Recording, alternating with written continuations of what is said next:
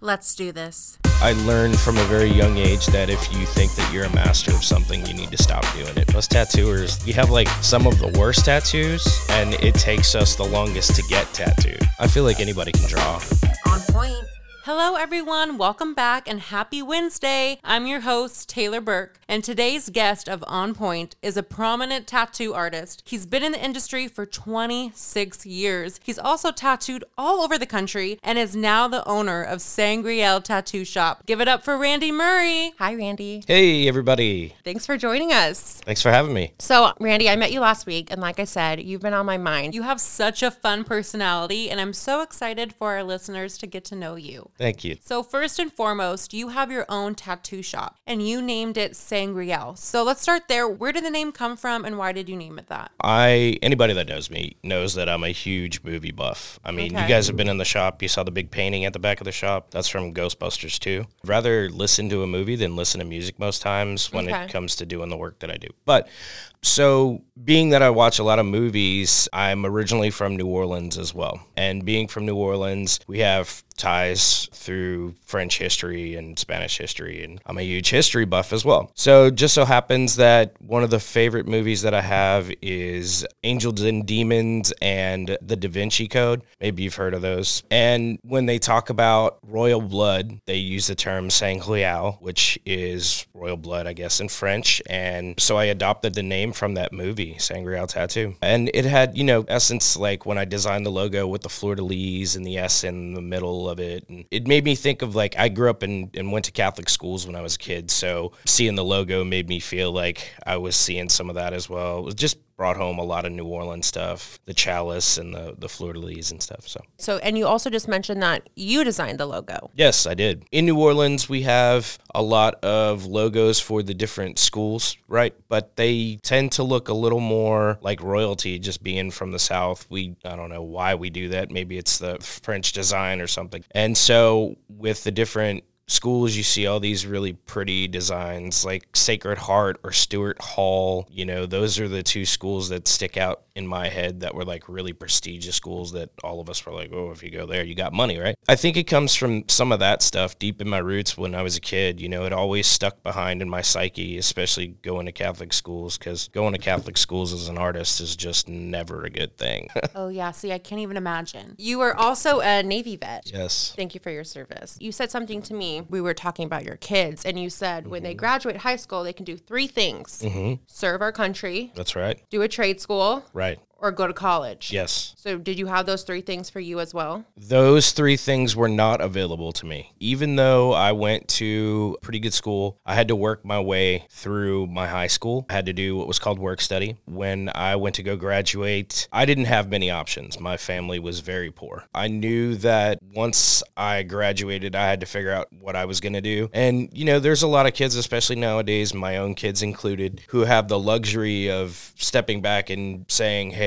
like, what do I really want to do? And there's so many more options, obviously, for kids these days than there were for me 20 something years ago. So I did not see a problem with me joining the military. I'd gone to Catholic schools. It was kind of regimented the same way. Most of the men in my family have served. So I decided to go ahead and serve because college wasn't something that I could afford. And I already had the trade under my belt. You know, I was already tattooing by the time I graduated from high school. So I always knew that I had that to fall, back, on. So, you went into the Navy right out of high school. Yeah, 17 and a half. And of course, I've got to know while you were serving, did you tattoo anyone? Oh, I did. Yes. I tried to get as many people to give me their paychecks as possible. Wait, you charged your friends? Oh, absolutely. Yeah, we you know, it's it's the Navy, but you know, you still got to make money. You are a little travel bug. I am. I love to travel. I know you do. So It makes me happy.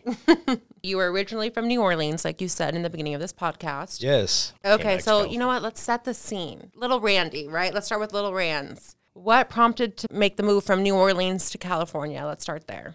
how do I put this? Let's see. New Orleans is a great place, but growing up there, if you're at least halfway intelligent, you know that you probably shouldn't be there. Why? There's nothing but booze and food 24 7. I mean, it's great.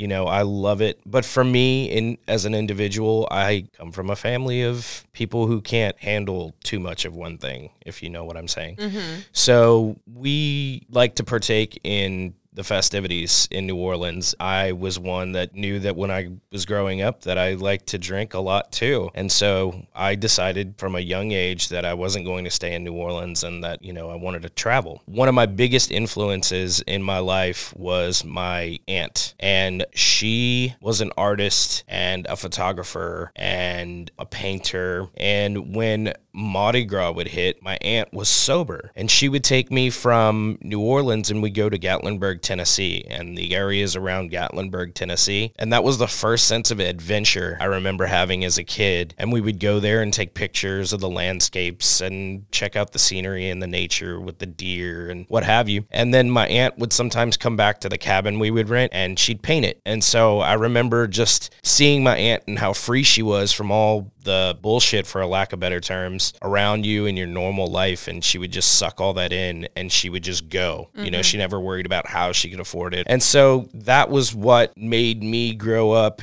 to say, like, hey, I'm going to travel. I always knew and felt real deep down that I was going to be an artist. It was just part of who I was. My best friend Nick, when I was a kid, he'd tell you today, you know, oh, that dude used to always get in trouble for coloring or drawing in school and mm-hmm. whatever. Getting that sense of adventure out and going and wanting to be not in New Orleans. I always wanted to see something different. I'm still like that today. I'm you know going to be 41 years old and I sit here and I'm like, "Ooh, I wonder what that place is like." I haven't gotten to travel in quite some time, really like I want to, which is part of being a business owner. Oh, definitely. But I hope you're able to squeeze some traveling in. Randy, let's go ahead and talk about the three tattoo shops that you worked at when you first moved to the Bay Area. You started working for the Painted Lady, the world famous Moms on Haight Street in San Francisco, and then you also worked for Apex Tattoo in Oakland. Apex, yeah. Apex. Uh-huh. When did you start knowing you were good at it? I have never been good at art ever. Well, you're tattoo, so you got to be somewhat good. It's debatable. Artists are funny. We are a funny breed, or at least from my experience, we always think the worst of ourselves. I'm a horrible artist, but I really am. You know, I guess I, I learned from a very young age that if you think that you're a master of something, you need to stop doing it because that's just not the way it should be. Mm-hmm. You should always be evolving and learning. And I still find after all these years that sometimes I'll be teaching someone something and I will inadvertently, oh, aha, like, okay, I just saw a little thing within that thing that I'm doing that I normally could have been doing this entire time that would have added a flair to something that I draw for a, leaf, for example. I feel like anybody can draw. I can't. I really, really can't. No. I can't even draw stick figures, so. But how much time and effort have you put and, and that's the point, you know, with time and effort, Totally. And see, any time and effort I have, I try to work on my speaking voice. You do have a non-regional diction and a very polite voice. It's very Thank you. you're, you're welcome. How did that art get switched over to tattoos? My grandfather Give us the story. My grandfather tattooed. He was in the military, and after he got out of the military, he basically just kind of roamed around tattooing. Eventually, he wound up back in New Orleans, and I learned how to tattoo from him. did he tattoo you? Um, no, no, my grandfather would not do that, and I had, for some reason, I have the same morals now that I think about it. I won't tattoo my own kids. You know, my oldest son is well enough old to be tattooed. So is my middle son. You know, my middle son has hinted at the fact that he wants to get a tattoo and he knows what he wants. I would want to bring him to someone that I know. Honestly, Okay. it's like a moral compass type thing. You're like, that's my child. But for me, you know, you would think that most tattooers would say, oh, I want to be the one to tattoo my own kids. If anybody's going to do it, it's going to be me. And yes, I would definitely want that. But with my own self doubts that I always have, I'm always going to be that way. I'm always going to be like, there's always somebody better than me. And there is. There's always somebody better than the next person out there or yourself. And I feel like those people should have a chance to make the art because every time I look at it, I'd say, oh, well, I don't like the way I did this or I don't like the way I did that. But if I look at someone else and the way that they did something, I'm like, oh, that's what they do. That's why I told you to go to this person and get this tattoo. See, I do understand it when you say it like that. You are Very humble, Randy. So correct me if I'm wrong, but you gave yourself your first tattoo at the age of 16? I did. Yeah. It was On on, my thigh. thigh. Yes. it's Coop art. Coop. He was uh he's a hot rod like artist, rockabilly, psychobilly artist, and he's got these devil chicks and these devil guys smoking cigars. It's all hot rod stuff back from that era. He did the artwork. It was an image that I was like, I want that on my leg. And now I'm like, I don't want that on my leg. Why don't you do something over it? Because you're pretty good at that. I started to. I, I started to do a falcon essentially over the top of it. I've got it outlined. I tattooed it myself again. I figured since I was the one that put it on there, I should be the one to cover it up. But I'm always the last one to get tattooed. Are you kidding? Us tattooers, we have like some of the worst tattoos, and it takes us the longest to get tattooed. On Point is brought to you by Vagaro, an all in one management software for businesses specializing in beauty, fitness, and wellness. Vagaro also helps people find those amazing service providers near them. If your business would benefit from Vagaro's booking, payments, payroll, reporting, and marketing features, visit sales.vagaro.com for more information. And if you're looking to book some you time, visit vagaro.com. And then when you moved out to San Francisco, you started at the Painted Lady. Yes, it was everything I wanted it to be. Really? Yeah. Why? So San Francisco and New Orleans are are very similar. Yes, they are both dirty. They both smell like piss. Mm-hmm. One just have hills. you know, we got a lot of history here in San Francisco, and it's do. one of the oldest cities on the West Coast. New Orleans is obviously a lot older than San Francisco is, but it's very similar. People have things going on. You know, it's very hustle and bustle. I like that. You like the fast pace, don't you? Yes, I do. I came from that type of environment. You know, so truth be told, I'm bipolar and chilling for me is not a good thing. It kind of makes me a little stir crazy. I'm a very schedule, busybody, by the book kind of a guy. I give myself a routine. I had a huge problem with not having a schedule when quarantine happened, you know. Did you make yourself a schedule? Um, no, I got hella depressed instead. It was awful. I do take medication for my bipolar. I only started that though right after quarantine because it was a whole depressing thing, and my wife was like, "Hey, I think you need help." And if it not had been for her suggesting that I had bipolar disorder, I knew that I had post traumatic stress disorder, PTSD, but I had no idea that I was bipolar. It's kind of like people say like crazy people don't know they're crazy. Well, I didn't know. I thought that the life that I was living and how I was living was completely normal and it was not. So when quarantine happened and I had no schedule, I literally went insane. I got so depressed. It was unbelievable and I don't know how my wife dealt with it to be honest with you. Like she is probably the strongest person that I know. She managed to do that and juggle our kids at the same time. But if it had not been for her, I would not have gotten the medication that I've gotten and am the person that I am today. And I only say that because I know that there's probably people out there that will listen to this that may be bipolar or think that they're bipolar. And if you are and you think that you are, I'm a huge mental health advocate. It saved my life. Go get the help. I loved working at the Painted Lady because it was one of my first experiences in San Francisco. And when I was there, I got to work with one of my very dear friends, Ian Oliver. And he is an amazing artist and so fun to be around. So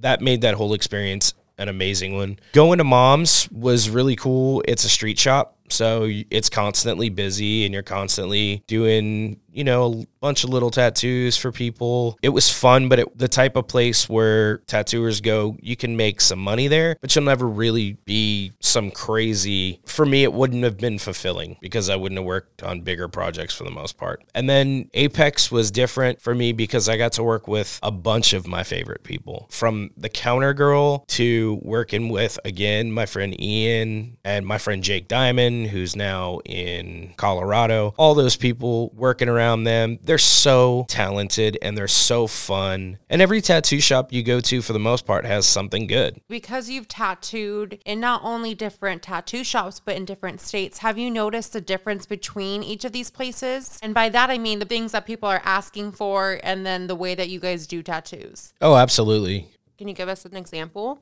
Yeah, you know, it's it's almost like it depends on where you work, if that makes sense. Where you work has to do with your type of clientele. I mean, it's I've worked in outskirts of cities, I've worked inner cities, I've worked in the hood. Like it it's all fun. Like it just depends on where you want to be and what you're doing. And so those people get things like that they're into. You know, you go to the outer cities into the suburbs and people want these like big elaborate pieces that they see on Pinterest and they want you to do something like them and you know, it's like, well, you want to create your own thing from that, right? And then you've got people in inner city that will get the more like trendy things. Like you want to see like cool like 49er tattoos or Oakland tattoos for like the Raiders and stuff. And I love that like sports tattoos and all these different things. So you do like names and cursive and you know cool things like that. So it's like you get some of the more traditional stuff in the city and as you go out you get like these more specialized elaborate crazy pieces. And then, you know, there's a crossover in there. You get some of the people that come in from both sides to get both types of things. So I don't, mm-hmm. you know, I don't really know. I guess the biggest difference I think would be people in New Orleans, for example, would get like New Orleans type of tattooing. Like the traditional tattoos that you get in New Orleans are very different than the traditional tattoos you get on the West Coast. So, what was opening your own business like? So I opened up a shop in Oregon. I've had a hand in other shops and owned my own whatever, but like my my first long-term shop, I guess, on the West Coast was Dark Lantern Tattoo up in Oregon and it was a pretty good experience. I was very busy up there and then when we moved back to California, you know, I had that shop and then was open in Sangreal, so I was going to have, you know, multiple shops running at the same time. When you're doing that, it's very stressful. I was literally driving from Oregon on Saturday night at six o'clock and driving to the bay. Would get home around 12, 1 in the morning, and then would build my shop on Sunday and Monday, and then turn around on Tuesday morning at 3, 4 in the morning, get in the car and go back to Oregon to be at work for like 10, 11 a.m. Doing that for a year was stressful. I, I had no time for my children. I had no time for myself. I had no time for my wife. It was taking its toll on me, like physically, because I could see myself like getting skinnier and skinnier and skinnier. Mm-hmm. But after it was all said and done, I kicked back and then I was like, oh man, it's all done. And I just want to say, like, I have like the best landlords at both places, by the way. They were awesome. When I kicked back and I, I got to see that everything was finished, it was very satisfying. And I finished everything at the end of February, beginning of March of Right before COVID? yeah, COVID. So I opened it 2 weeks before the shutdown. Oh my God. And then the shutdown happened that and had to be devastating. it was it completely ruined me. Oh. Yep. Oh. And so I I wound up having to close down Dark Lantern up in Oregon and only keep one shop because I only was able to be down here at this point. Everything was closed and I was was hemorrhaging money, you know, between the rents and everything. Are you the only tattoo artist at Sangreal? I am currently Are you looking to hire other artists there? Oh, absolutely. If their portfolio, I will not sacrifice quality work for warm bodies being in the shop. I am currently looking for tattooers, though. Yes. And I absolutely love owning my own business. It can be very stressful and seem overwhelming and not worth it at times. Mm-hmm. But in the end, when you work towards the end of that goal and you have it and it's a well oiled machine, it works very well. Coming from some of the other shops that I've come from in my lifetime, number one being Crescent City Tattoo in New Orleans, that place was insane.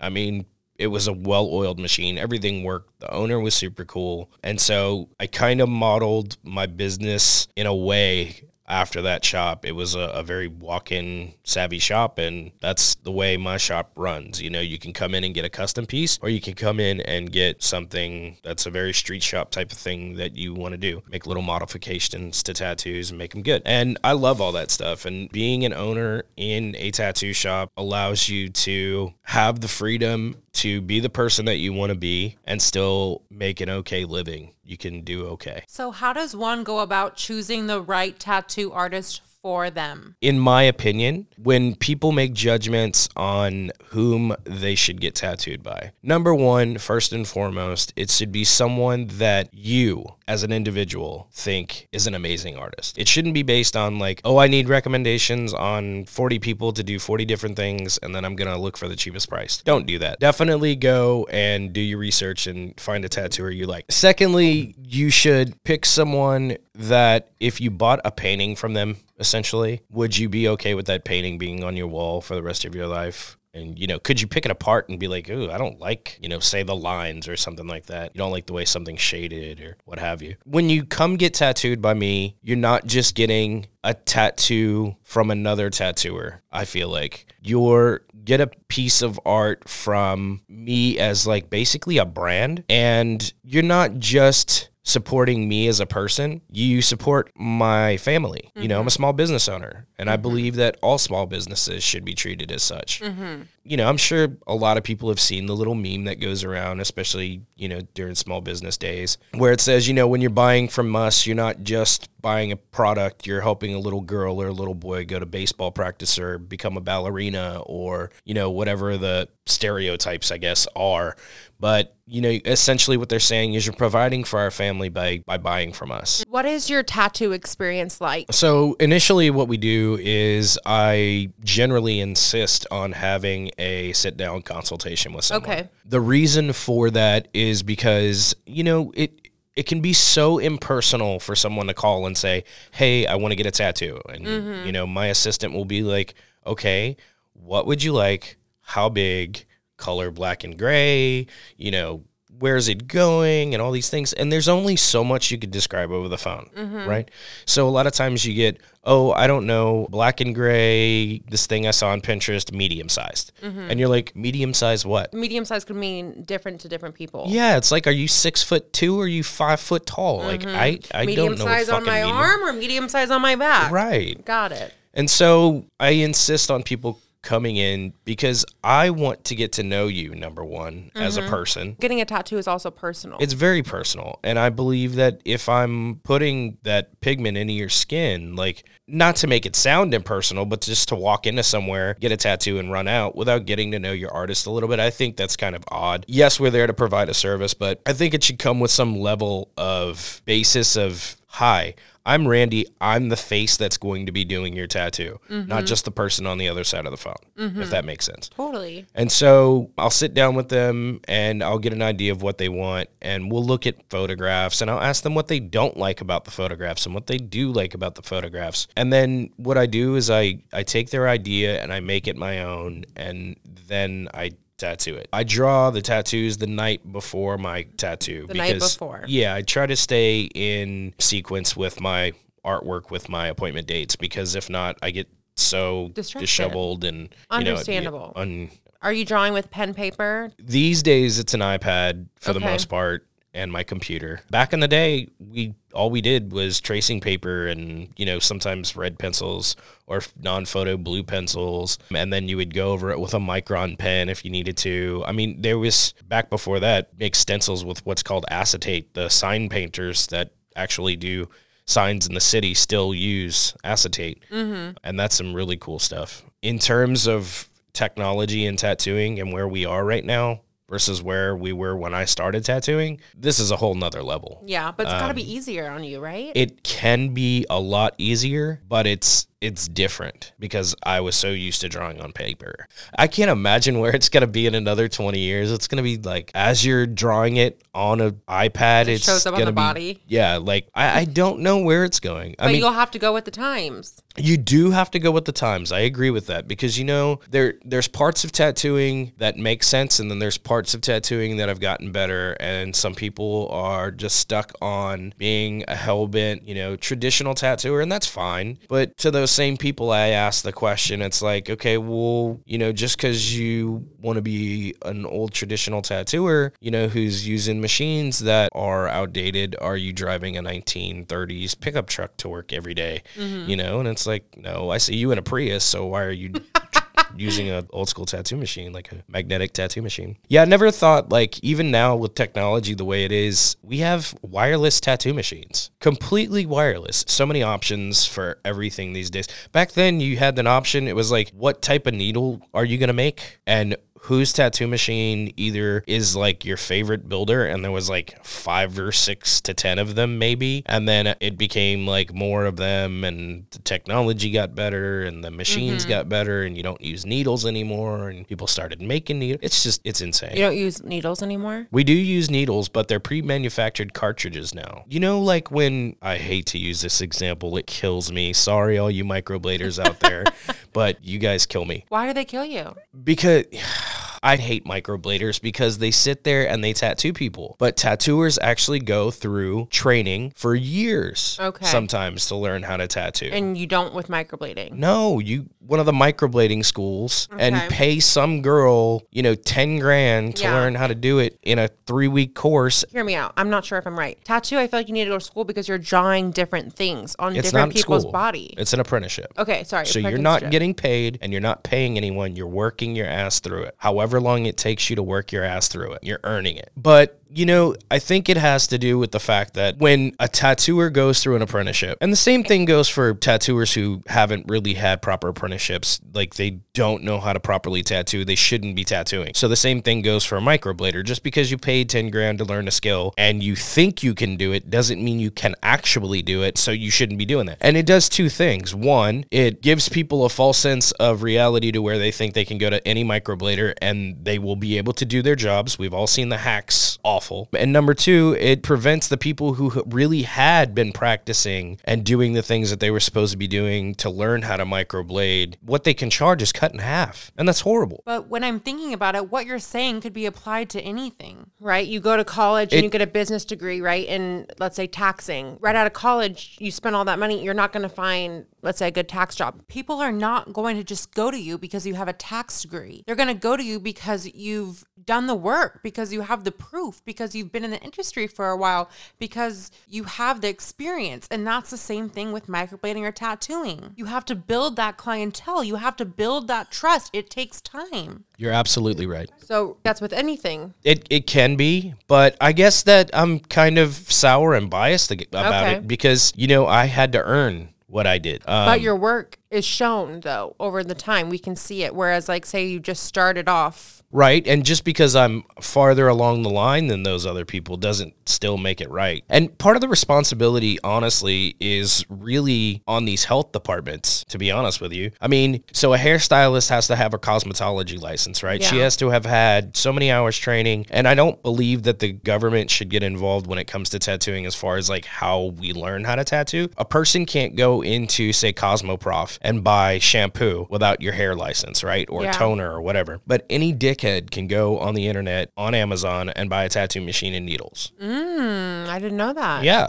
So like So you're saying anyone could tattoo, really? Like it's that easy like, Yeah. to get the equipment. Same thing with microblading equipment. Anybody means anybody. They're giving each other diseases and, you know, they're given hepatitis and Like, how does the government get involved where people can't sell that stuff? they need to start doing their job. They take money from us just like they take money from everywhere else when Yeah. they enact all these things and they come into our tattoo shops and they make sure we're being inspected and we're mm-hmm. being safe and we're doing our disposals right and we're you know protecting the health of the public but the department of health doesn't have the ability and it's not that they don't want to I don't think I think they just don't have the ability why don't they make it illegal to sell tattoo machines on Amazon or Yeah, that's weird. I had no idea. whatever. If you don't have a license, you can't get it. And there are companies out there that are responsible vendors. So one of my bigger suppliers is Kingpin Tattoo Supply or Reliade in Sacramento. Both of them require you to show proof of your license before you can purchase equipment from them. You can't just call up and be like, hey, you know, give me 40 boxes of needles and a cool tat gun, and I'm coming down to Ricky Bobby's house and we're going to do some tattoos. You know, it's not like that. So, a little fun fact about tattoos from historyoftattoos.net.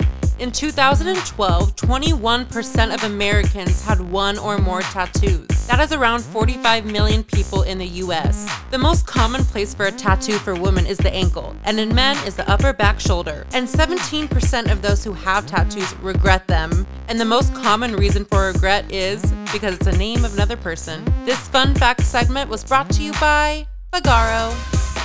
While I was in your shop, I got to witness a girl coming in and asking to work for you. Mm-hmm. How's that going? Going well. Yeah. She was like crying when she was leaving.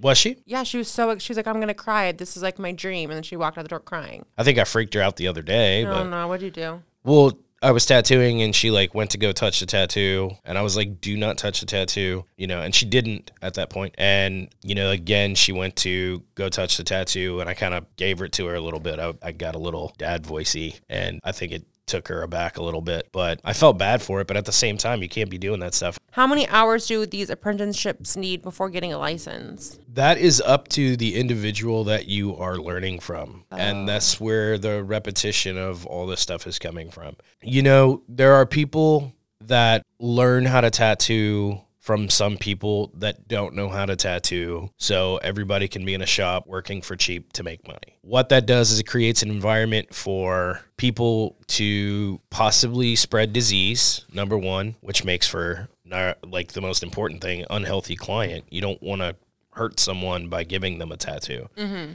Our job is to make their lives better, not worse. And secondly, it creates this animosity in the tattoo world where we get pissed off because you shouldn't be tattooing. It's hard to unlearn bad habits. And I used to often get the question, how long did it take you before you knew how to tattoo well? Well, not well, but properly is the more important term. And when you finish a tattoo apprenticeship that properly done, you learn how to properly tattoo. And when you're done that apprenticeship, you can properly tattoo and make a tattoo that will stay. You also do a lot of correctional tattoos. For instance, your front desk girl said she has been transferring a lot of her tattoos and creating good ones that you have come up with. Mm-hmm. What is that process like? And how do you come into a resolution and figure out what goes over it? So cover ups are some of my favorite things to do. The way we do it is we'll sit down and we'll have that initial consultation. And after we have this consultation, what we do is we look at the image that needs to be covered and then we try to agree upon something that we can make as a tattoo to cover it up with. For example, and this isn't always the case, and a lot of times people just go to this because it's easier, but I'll just make this as a reference point. With most cover ups, people will say, well, what about flowers? The reason that flowers are used is because there's a lot of shading points, there's a lot of different leaves, there's a lot of lines, a lot of different things going on. So you're more able to, to hide the tattoo properly by doing that. So once we have a, an agreed upon design, we would take the new design and put it over the old design. And then using those shading points and lines again we would use all of those different points and, and utilize those shading points to, to do the cover up. And then when we add color if it's color it just makes it completely disappear if you know how to properly do a mm-hmm. cover up. And that's always my end goal. It's not just to do like a what we call it call a bang over where you're like it's just something that's over the top of it. Mm-hmm. You actually want to see it covered. That's what I like to see. Mm-hmm. It's it can be very very difficult. And actually, one of my mentors when I was a kid, his name is Billy Bracy. He is a tattooer still in New Orleans. He was probably one of the biggest influences I had in tattooing when I was a kid. And mm-hmm. the reason that I probably do cover up so well, I was at the shop that he was working at. I walked in and I gotten tattooed. And after I was done getting tattooed, I was like, yo, Billy, like, you know, what inks are you using these days? And he's like, oh, you know, whatever I can find, really. And I was like, okay, like, you don't want to tell me, I get it. But no, he was just being honest, you know, it was just whatever he was using, he was using. I was like, hey, check out these cover ups I've been doing. And he looked at them and he goes, that looks like shit. He was completely honest with me. And I loved it. But did you think he was going to say it was good? No, oh. no, I had been tattooing probably three years at this point, and the way that I was trying to do cover ups at the time, I wasn't utilizing as many lines and as much black and color and saturation and all these things. And then I remember him looking at me and going, Oh, and by the way, you need to be pulling towards your points, not pushing away from them. And I was like, Oh, yeah, I already know that. I don't know why I did that. You know, these things go through your head, but when you're reiterating it. yeah, that to me is tattooing. Maybe it's just because it was my experience, but that's what tattooing was. Was. And that stuck with you. Yeah, you go to shops, you hang out, you get tattooed. You want to be a tattooer, you got to take out the trash, you got to scrub the floors, you got to clean the toilets, you got to do the things that it takes to work through that shit because it ain't free. You're getting knowledge from someone. You're essentially paying for a trade by trading work. And without those people around me and without those people telling me, hey, that looks like shit, I wouldn't be where I am today. And I love that. When I teach people how to tattoo, I'm not going to make it easy for you per se. I'm not going to sugarcoat anything. You want to be a tattooer, then you need to learn that a tattoo shop is not always a fun place. Mm-hmm. And it's not that I want to be the dickhead, it's that you're going to have to deal with clients because they're going to have to understand when a client comes in, they don't know what they're talking about. I love my clients, all of them. They tell me what they want, but essentially they need to be told how it's guidance of getting tattooed, helping them understand the process. How did you grow your Instagram? Hashtagging and geotagging and advertising and working hard and a good portfolio. You have 102,000 followers. Yes. That's amazing. Thank you. And do you run your Instagram? I do. It's all me. I've had people help me in the past. And I mean, you can hire social media people these days to do that stuff for you, but you know what demographic you want to hit and all these different things. So it's like, why pay someone else to do what you can do? Oddly enough, Here's the uh, the weird conundrum. I actually hate social media. I cannot stand it. Necessary evil. You need it to present yourself these days, and people contribute you to your worth by how many followers you have. It is a shame, and to anybody that's listening to this that is not where they want to be, you will get there. And do not judge yourself based on how many followers you have, because the world of Instagram and Snapchat and Facebook and all these other things, all fake. Those people, it's the highlight reel. Remember that. Like you are good enough. I always say that people never post when they're having a bad day. Yeah, never. They never post when they're sad and alone. They post when they're having fun. Yeah, you see when they get on their trip to Cairo and then they get back to their life and they're eating ramen. Like you don't see the shit. I promise you. Totally. Yeah. How many tattoos do you have? Uh, a lot.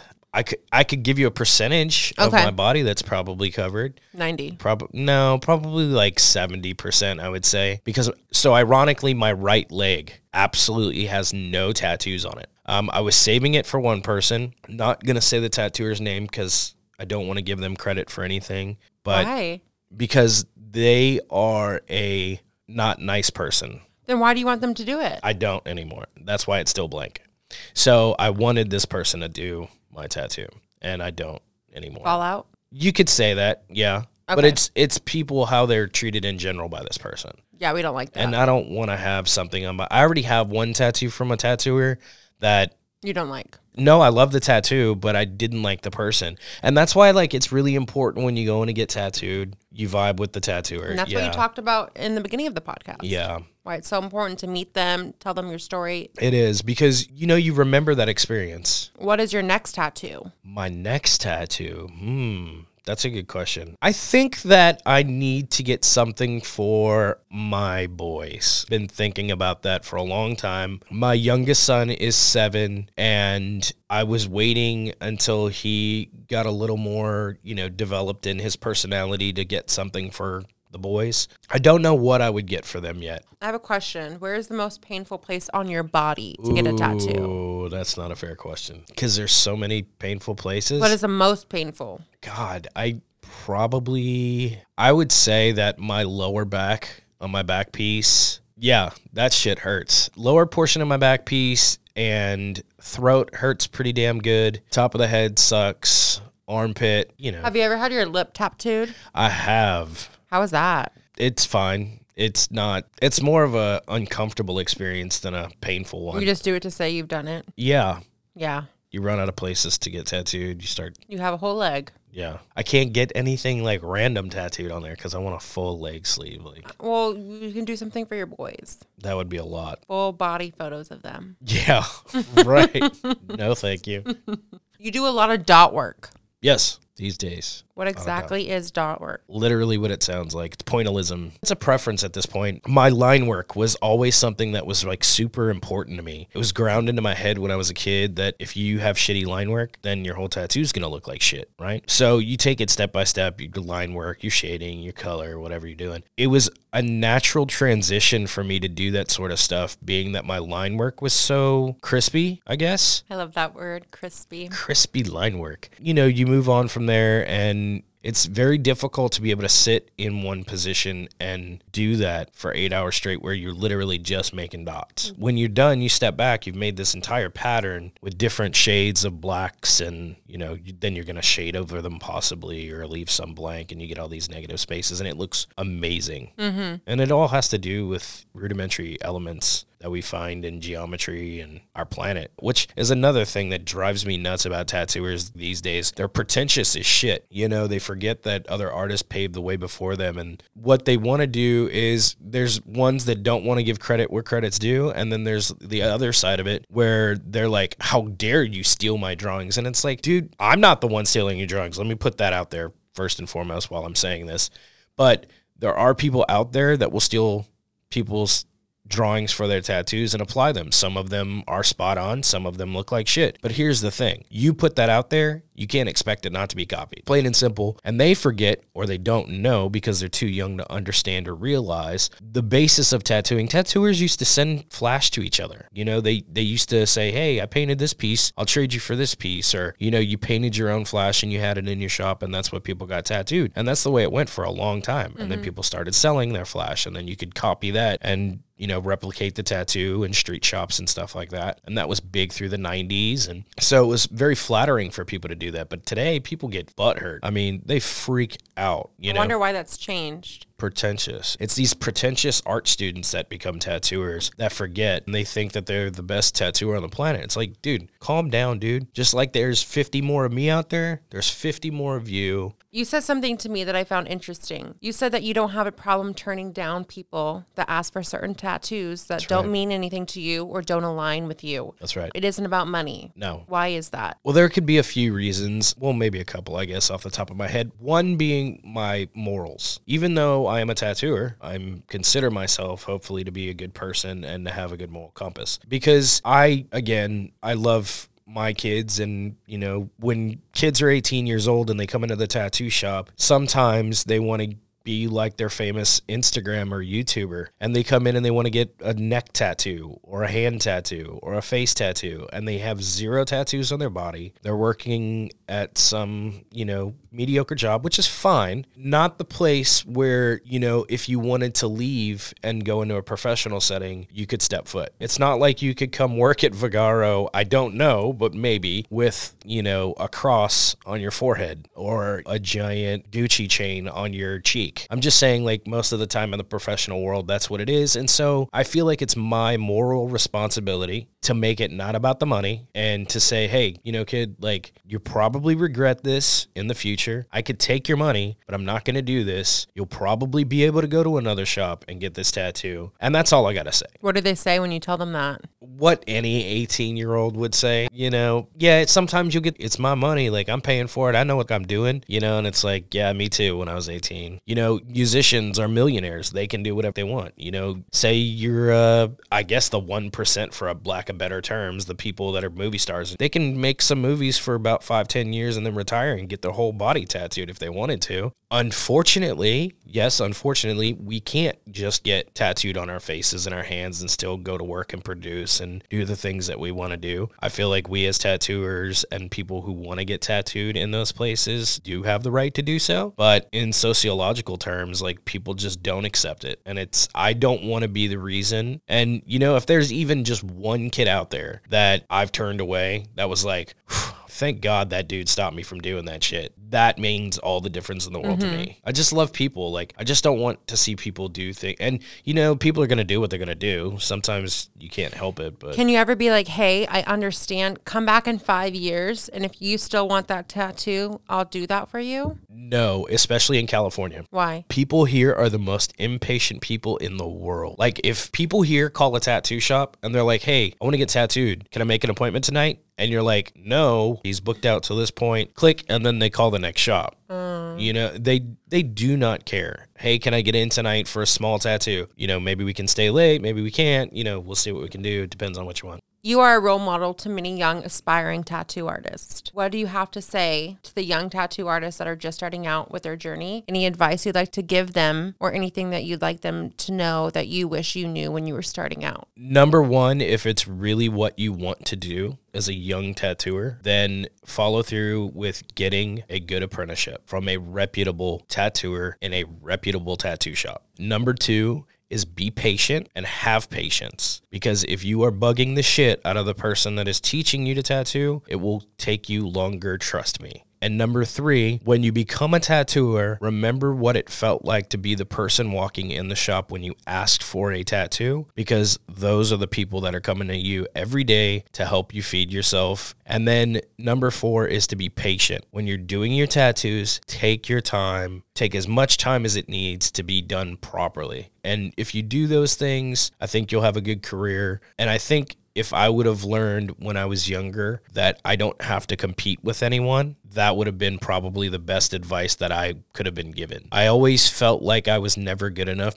If I would have been told at a young age, don't idolize other tattooers, appreciate what they do, and don't compete with them, just do better than you did yesterday, then I think I would have gotten a lot farther in my career a lot sooner. And educate yourself too. You remember you're you're an artist at the end of the day, so even as a tattooer, you should be educating yourself. Go take more classes, learn, you know, more things and always be learning because the day you think you got it figured out is the day you need to hang those machines up, pal. Look at you. That's amazing. That's really good. We are going to end on a game. Okay, let's play a game. Okay. So normally I love game. I play Taylor's Would You Rather, but I found something kind of cool on the internet. Okay. And it's a would you rather game, but this website will determine what kind of tattoo you should get. Okay. And since you're talking about we don't know what your next tattoo is, I thought this would be the perfect idea. So it's like a tattoo generator game? Yes. Okay, let's do this. Okay. It could be funny. Okay. Would you rather never eat bread again, never eat ice cream ever again, never eat pasta ever again, never drink coffee ever again? Coffee. I could do without coffee, but I can't go without bread. I'm from New Orleans.